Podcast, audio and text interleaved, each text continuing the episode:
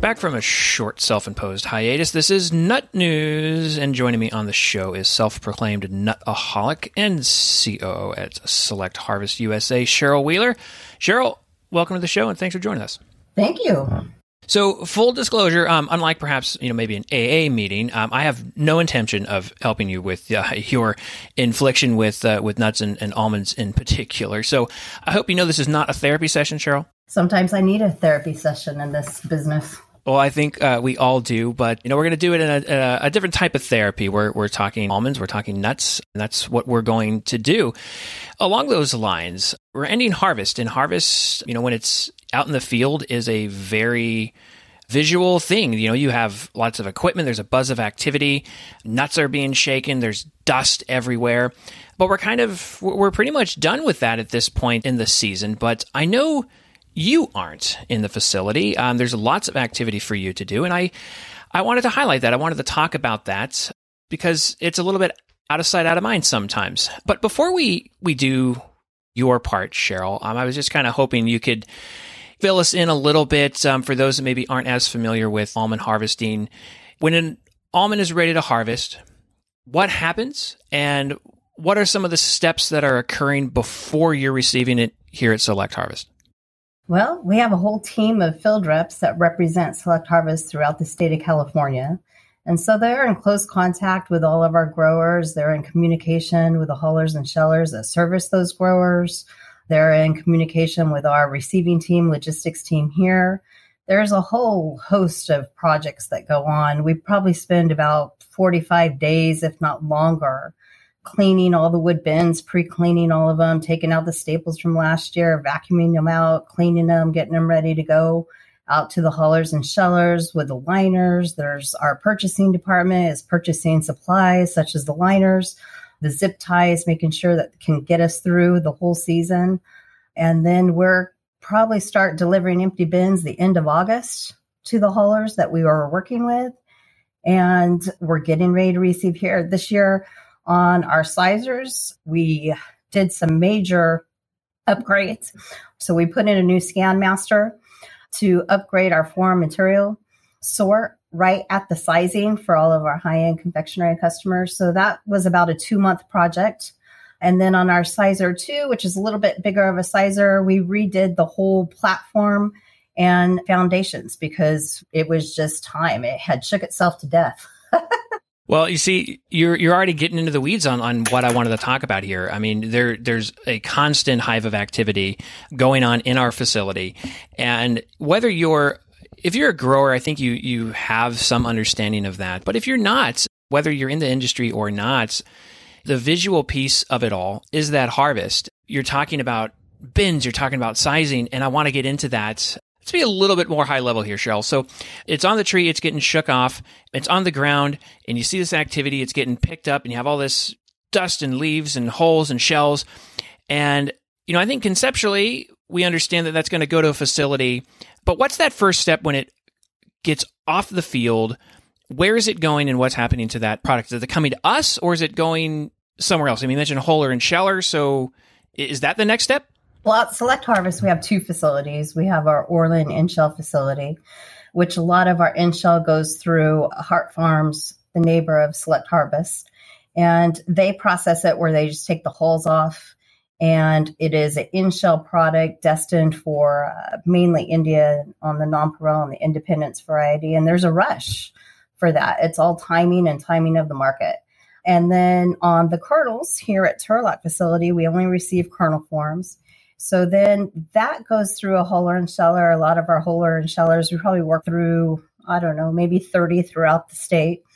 And that's selected by the grower. And we don't have recommendations for that but the way that the huller and shellers work is that really can dictate the quality for the grower particularly in terms of chip and scratch they foreign material. So we like the growers to select the huller and sheller they want to work with because ultimately the grower is going to get paid on our premium and deduct schedule in which chip and scratch means a lot all right, so that's interesting, right? So your point about the quality of, of the nut. there's processes that are occurring all along the way. You're picking those almonds up and you're going through that huller sheller. It's it's going through mechanized pieces.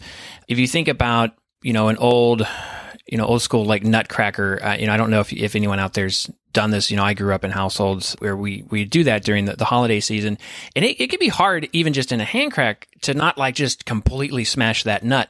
I think that makes a lot of sense to me that those steps before you get that brown skin almond ready to eat, or at least in a form that's edible, that there's concern and different methods about how you can get that and get that in a high quality. But I, I guess what I'm kind of thinking of now is okay, so it's gone through the huller and sheller, and this is the point where those brown skin almonds are coming to us.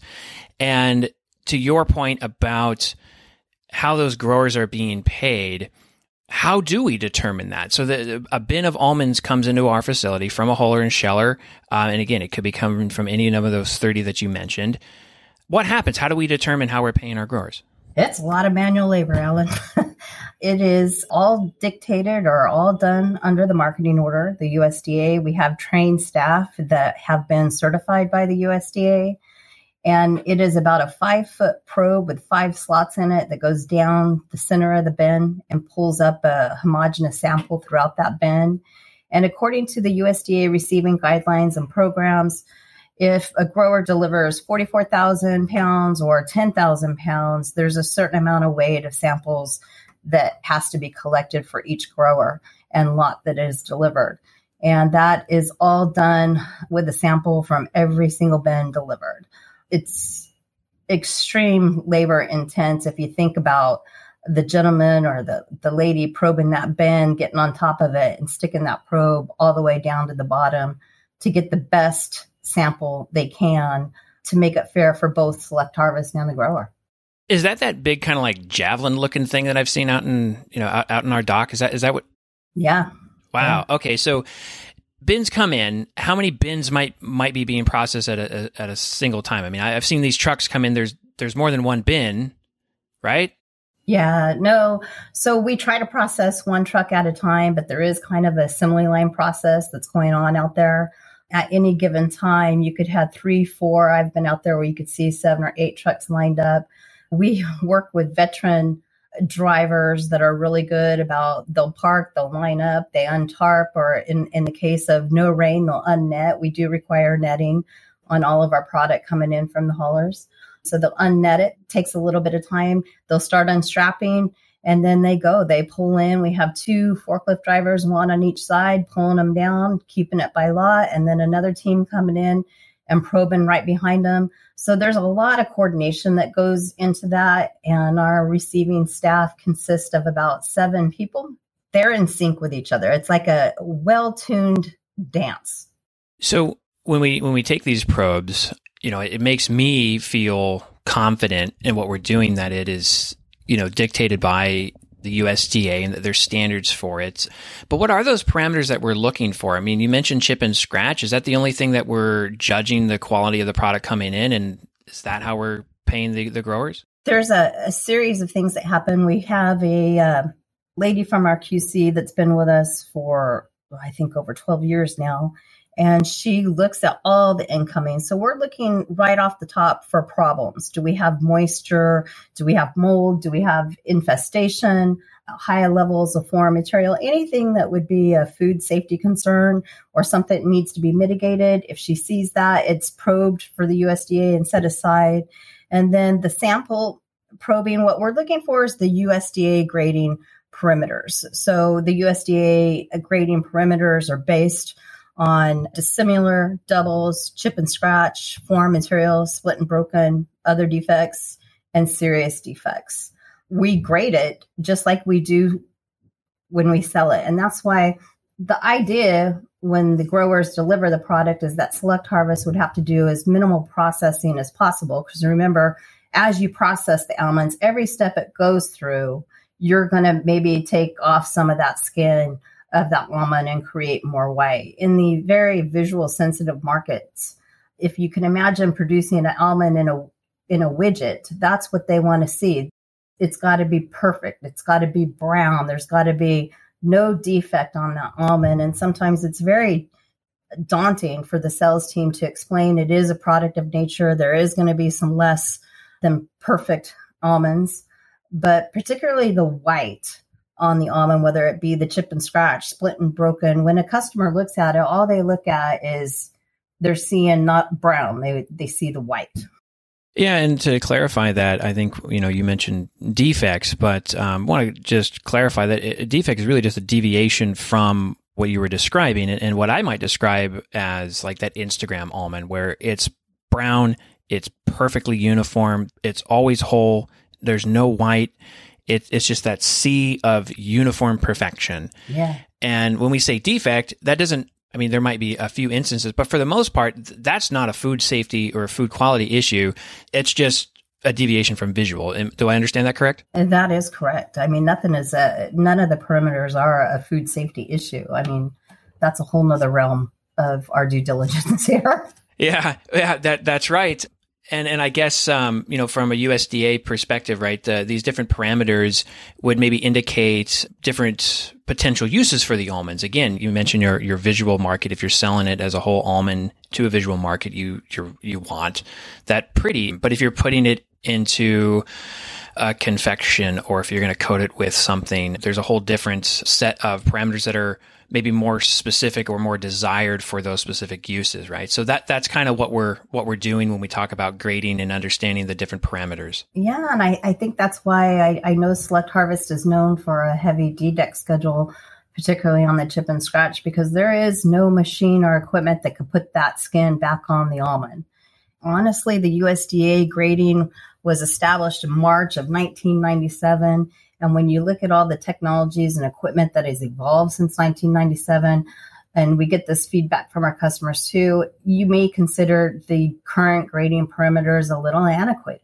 I mean, it allows up to 10% chip and scratch on a Supreme, but to be honest with you, the customers don't want 10% chip and scratch. Your market has moved more towards uh, extra number one, which is 5% or less of chip and scratch. And then you get those visually sensitive markets that you that and those are the markets that are growing and that we need support on with these 3 billion or 2.6 billion pound crops. We need all markets to buy almonds. And so if we could just and that's why the hullers and shellers is so important is is they're the ones that dictate the chip and scratch on the almonds by the speed that they run it yeah you know a grower can have i mean they're effectively perfect almonds coming off the off the tree. I mean, they haven't been processed, so you know how could they be anything else? I mean, there's there's bug damage and stuff like that, I suppose. But uh, that that's a really good point about why we feel it's so important that the growers have that opportunity to choose and, and to work with the huller that that they feel is going to give them the best result.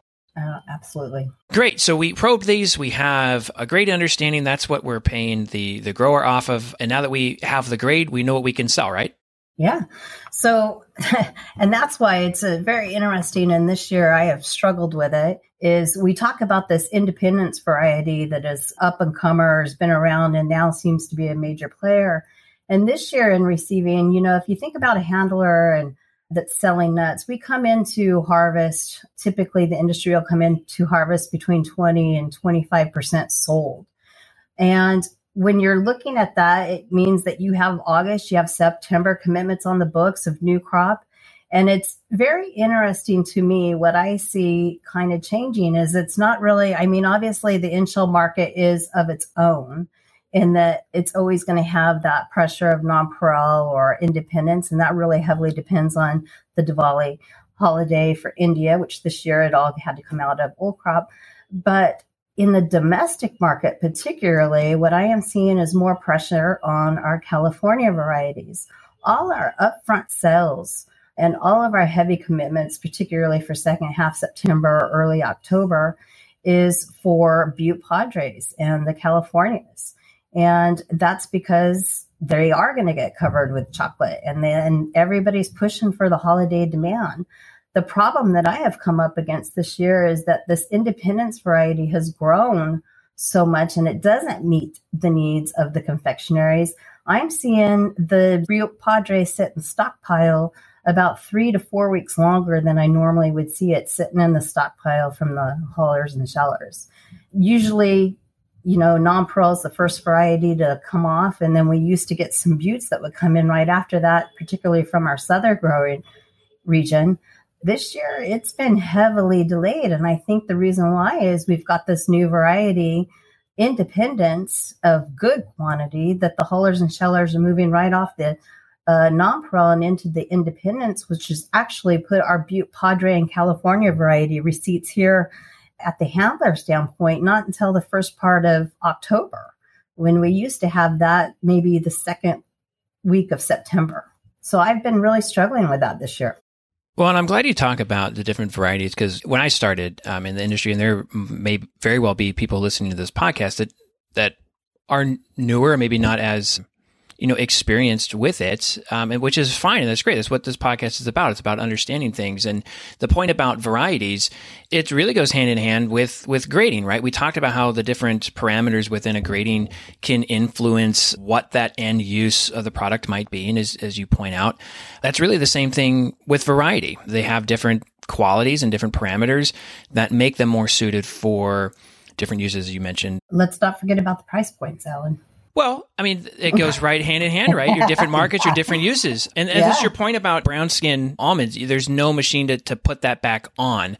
And that's why that's one of the highest, uh, the highest price point commodity buckets is because it's a limited amount and there really isn't any other replacements. As you go further on down the line, there's potentially some flexibility in your end use to to go from one variety to another or one specification to another. Different parameters might not be as difficult to achieve because you have some flexibility. So you're absolutely right about pricing.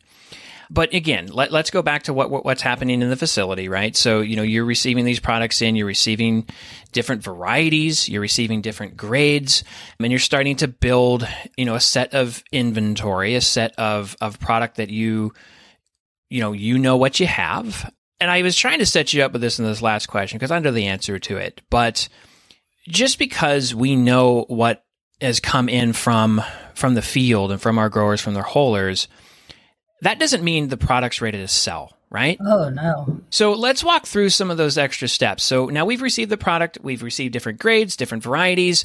What are we continuing to do in our facility to enable the sales team to market almonds? Well, I think, you know, the grower, we have the incoming USDA grade at this point, and the grower knows, or we know what the growers do, uh, what they're going to get paid.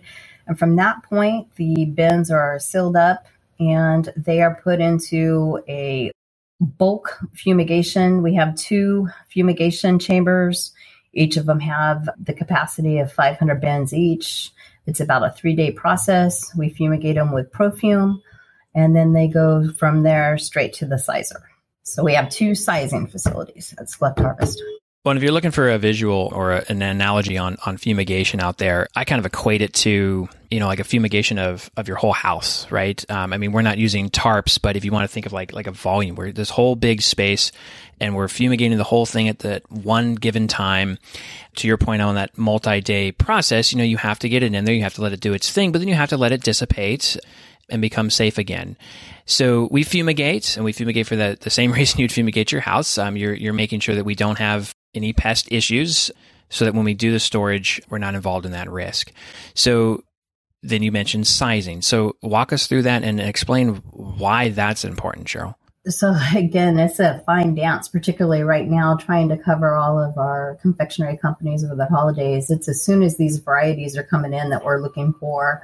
It goes to the fumigation chamber. We're monitoring how many pounds are in there, what varieties coming out, and how many, uh, if that's going to fill the capacity on our sizers. So we'll get on these big runs, maybe 250, 300,000 or more of these varieties. We have two sizing facilities, which is extremely nice and a luxury added to Select Harvest about 10 years ago.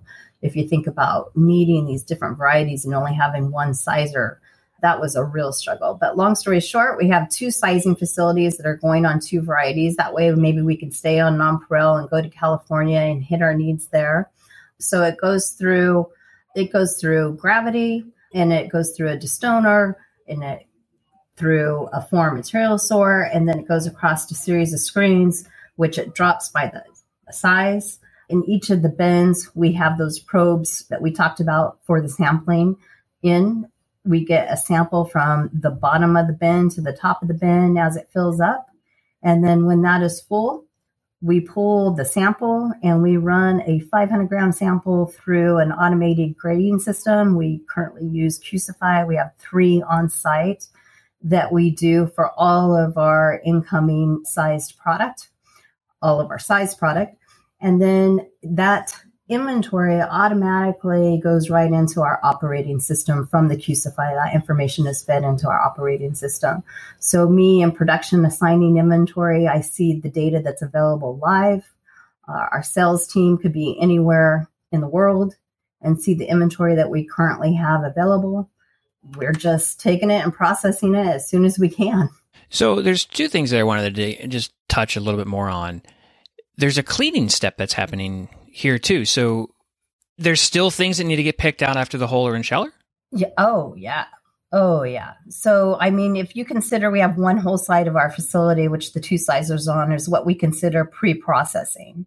And so that is just what it is. It's pre processing. We find some interesting things. I know the industry has evolved with foreign material, but we still get some sprinkler heads, some PVC plastic, glass, rocks, metal that come through on the sizer. So that's our first point to try to capture all that to keep the form and material from running downstream. Well, I mean, it makes a lot of sense if it's still in there, you want to get it out. Um, yeah. So, I mean, that, and again, that, that makes a lot of sense. So then on, on, on the sizing, help me understand that. I mean, I know that varieties, Butte Padre might be smaller than a nonpareil as an example, or a different shape, which I'm thinking might be related to, to size.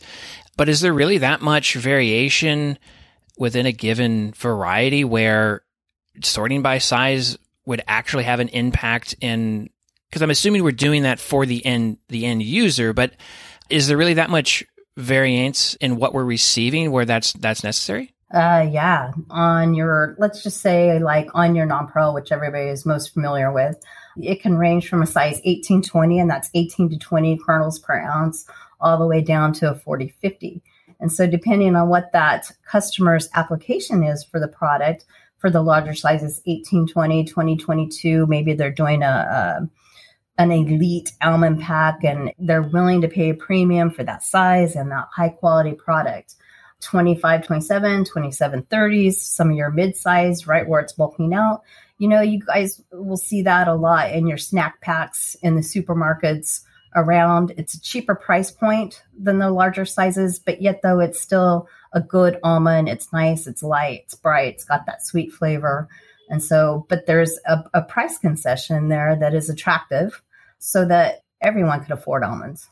And I guess to your point, that's because I'm asking you, is that because that's where the majority of the sizes occurs, kind of in that mid range? It's kind of like it's like a bell curve where the smallest sizes there's going to be less of, the biggest sizes there's going to be less of, but your mid sizes, that's the bulk. Yeah, yeah. So usually, and, and your crop size usually dictates that. But uh, last year, anything larger than a 20 with big crop, anything larger than a 25, 27 was almost impossible to get. We had a lot of customers adjusting their 23, 25 specs and larger down to the 25, 27 just because they didn't want to pay the 25, 30 cent premium between the mid-size and their normal spec. So it's supply and demand on those sizes. Yeah. So I'm sitting here thinking, all right, that Instagram perfect almond, we've already determined that there's less of it because of the chip and scratch and the different processes that have to get there. But now there's even another parameter here that's in potentially short supply, potentially again raising that price point. And it's the size that Instagram perfect almond. They're not these small little almonds. I mean, they're the big juicy ones. I mean, it's a visually appealing. Like, I mean, that, mm-hmm. that's the image that I have. So, mm-hmm. so that that's, I mean, that's like doubly premium. Yeah. And if you think about working with corporate companies and your major rebag companies and everything you look at the shelf, I mean, it's amazing to look at what's done before it hits there. Even working with these companies, they'll say R&D or developing a project is two to three years in advance. So when we work with customers, we always tell them if you could pick three sizes on your specification, you would do yourself well. So you don't lock yourself up into just one size. Maybe you want to go at 30, 32 to 25, 27 or something, just so you just have availability depending on what the different crop years produce. Yeah, that's a really good point.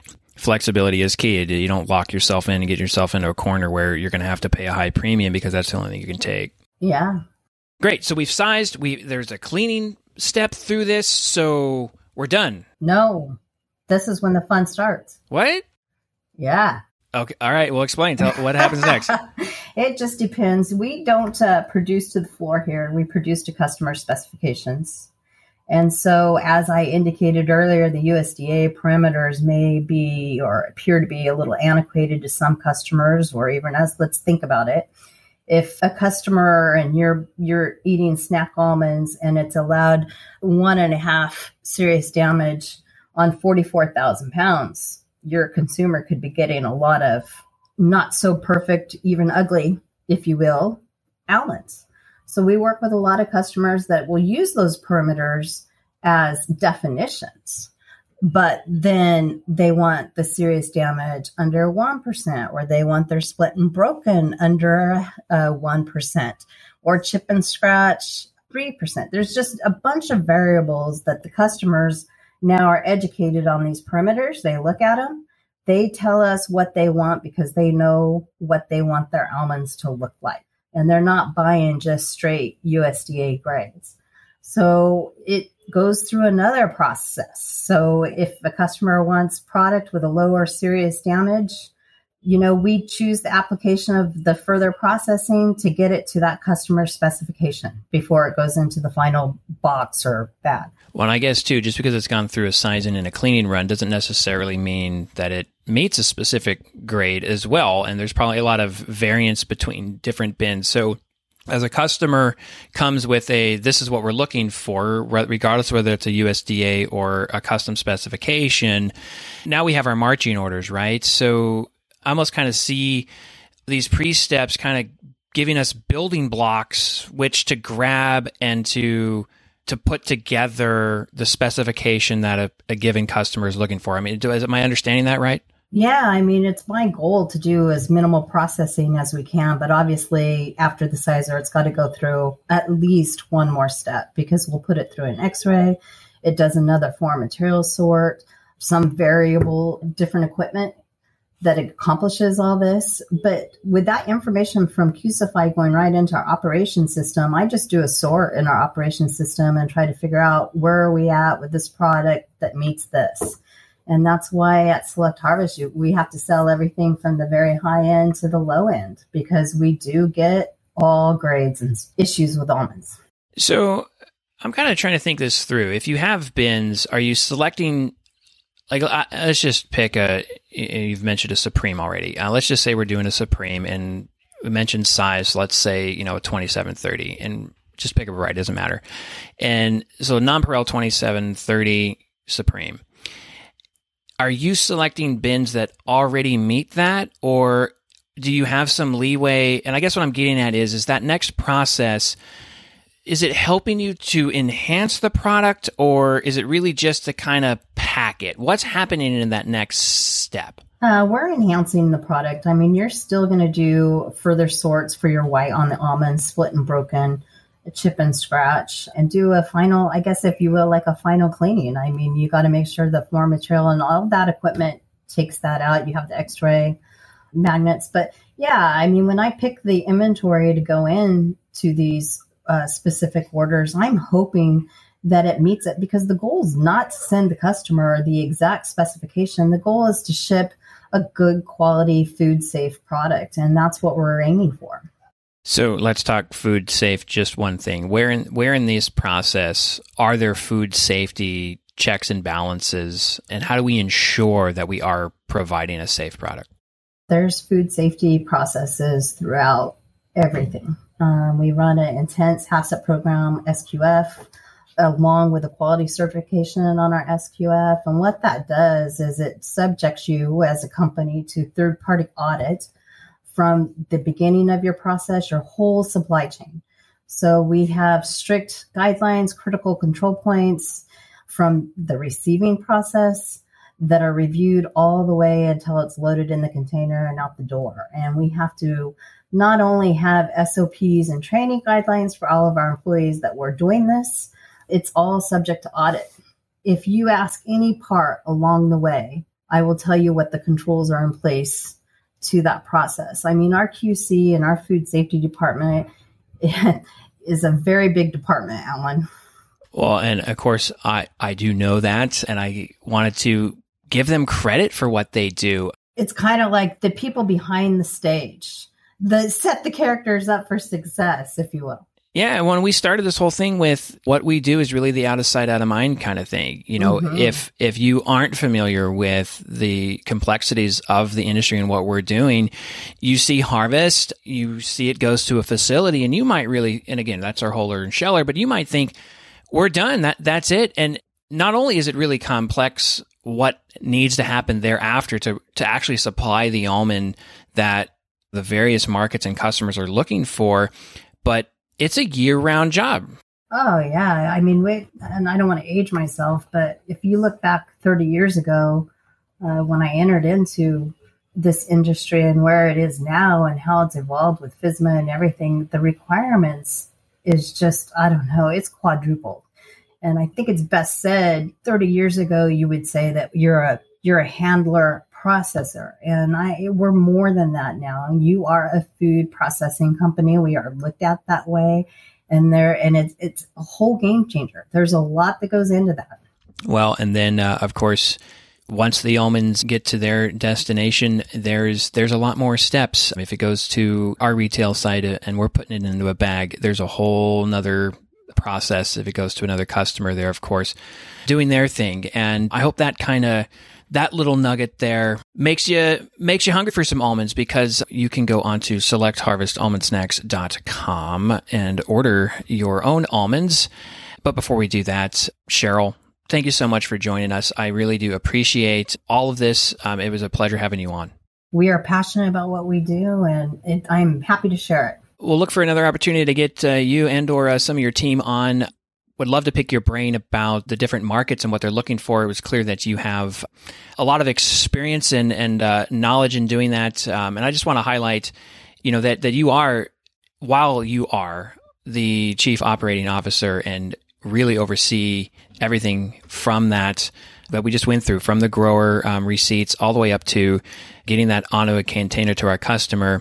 You you are also engaged with the customers when you need to be and are, are a resource for that team to help put things into context and to work through those specifications that the that the customer is looking for.